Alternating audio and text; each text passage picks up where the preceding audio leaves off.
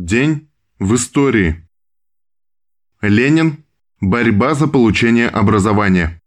18 сентября 1888 года Ленин подает прошение министру внутренних дел о разрешении поездки за границу для продолжения образования. Просьба отклоняется. В начале октября 1888 года Ленин получает разрешение возвратиться из деревни Какушкина в Казань куда переселяется вся семья Ульяновых. За Лениным устанавливается негласный надзор полиции. Осенью 1888 года Ленин изучает «Капитал» Карла Маркса, вступает в один из марксистских кружков, организованных Федосеевым. 18 сентября 1890 года родился Григорий Александрович Усеевич, партийная кличка Тинский. Деятель революционного движения в России, большевик.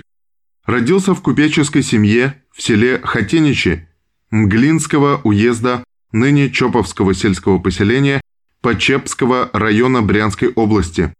Учился в Тамбовской гимназии, где вместе с Подбельским создал молодежный марксистский кружок.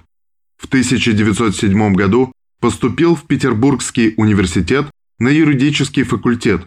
В том же году вступил в РСДРП. С 1908 года член Петербургского комитета РСДРП.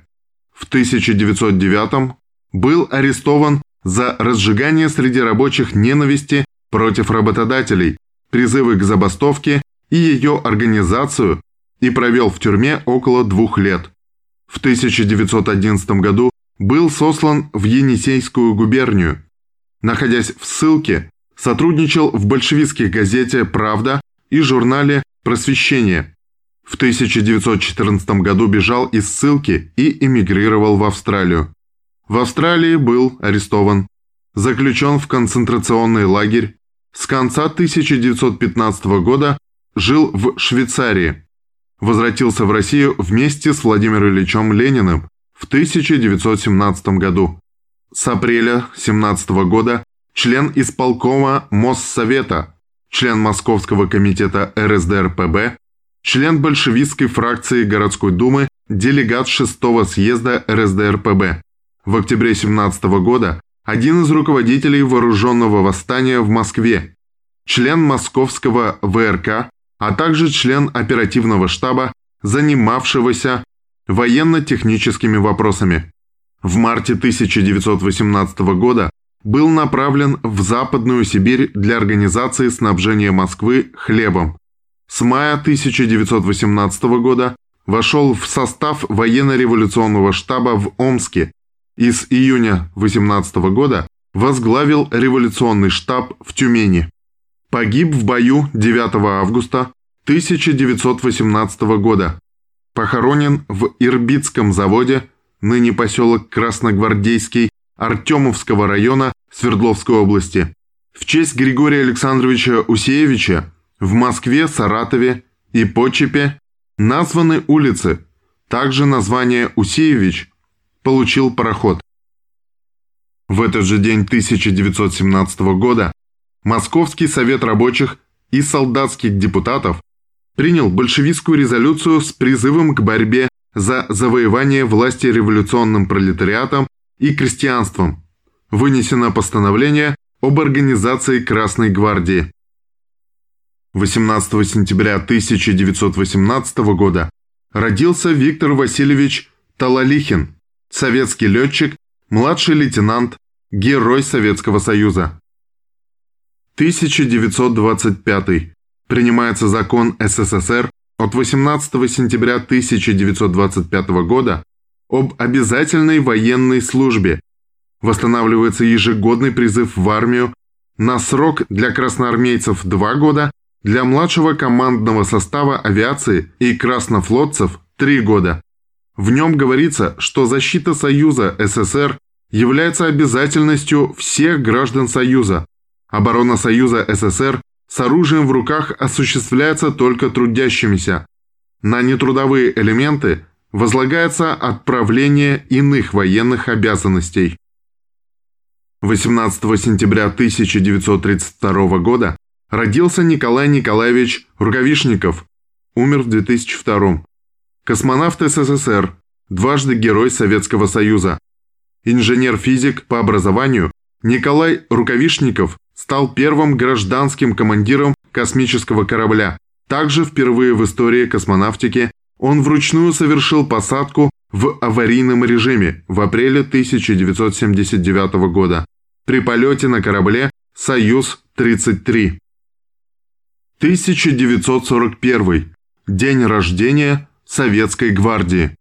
Приказ Наркома обороны в соответствии с решением Ставки Верховного Главнокомандования о переименовании сотой, 127-й, 153-й и 161-й стрелковых дивизий в первую, вторую, третью и четвертую гвардейские. В середине июля 1941 года в ходе Смоленского сражения немецко-фашистские войска прорвали оборону Западного фронта. 19 июля захватили город Ельню и создали важный, хорошо укрепленный плацдарм, с которого вражеское командование планировало возобновить наступление на Москву. Необходимо было нанести контрудар по прорвавшемуся противнику, освободить Ельню и ликвидировать плацдарм. Операция проводилась войсками резервного фронта, руководил фронтовой операцией Жуков. На острие главного удара находилась 24-я армия генерала Ракутина, усиленная частями 43-й армии.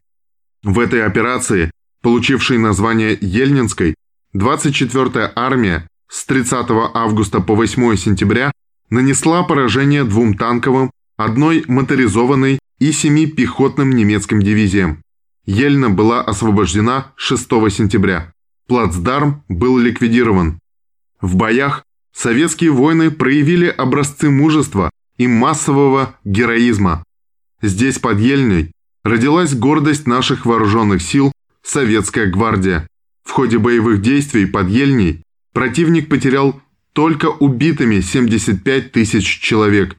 Это была первая контрнаступательная операция Красной Армии на Советско-Германском фронте, выполненная с успехом. Приказом Народного комиссара обороны СССР от 18 сентября 1941 года дивизии 100, 127, 153 и 161 были преобразованы соответственно в первую, вторую, третью и четвертую гвардейские стрелковые дивизии. Эти соединения геройски сражались с врагом под Минском и Смоленском, а 100-я и 127-я дивизии и в Ельнинской операции. 26 сентября 107-я и 120-я стрелковые дивизии, также участвовавшие в этой операции, были преобразованы в 5-ю и 6-ю гвардейские. Во знаменование этого события в городе Ельне воздвигнут монумент в честь рождения гвардии. Впереди 20-метрового обелиска из литого камня расположена скульптурная группа бойцов, выполненная в бронзе. Высота скульптуры 4,6 метра. В связи с событиями, связанными с рождением Советской гвардии, хочется упомянуть о размолвке, которая возникла между Сталиным и Жуковым, о которой вспоминает в своих мемуарах сам Жуков. Для того, чтобы задержать движение немецких войск в сторону Москвы, должны были быть предприняты неординарные меры. И такие меры были приняты. Генеральный штаб разработал план контрнаступательной операции под Ельной. Было решено отрубить у основания клин немецких войск, образовавшийся в результате вклинивания в оборону советских войск на участке фронта генерала Ракутина под Ельней. Об этом плане доложил Сталину начальник генштаба, который возглавлял Жуков. Сталин назвал этот план, мягко говоря, нереальным и применил какое-то резкое выражение, обосновав неосуществимость этого плана тем, что на всех направлениях враг теснит позиции наших войск, и в таких условиях рассчитывать на успех контрнаступления невозможно. Жуков с этой оценкой Сталина не согласился и заявил о своем уходе с поста начальника генерального штаба в силу недоверия к его решению. Жукову предложили некоторое время обождать в другом кабинете решения Сталина. Через некоторое время Жукова попросили войти в кабинет Сталина, который объявил, что просьба Жукова удовлетворена, и он был освобожден от должности начальника генштаба. Жукову предложили возглавить резервный фронт, на этом посту Жуков и приступил к практическому притворению в жизнь своих замыслов, что ему и удалось выполнить. В ходе выполнения этого плана контрнаступательной операции в районе города Ельни и родилась Советская гвардия.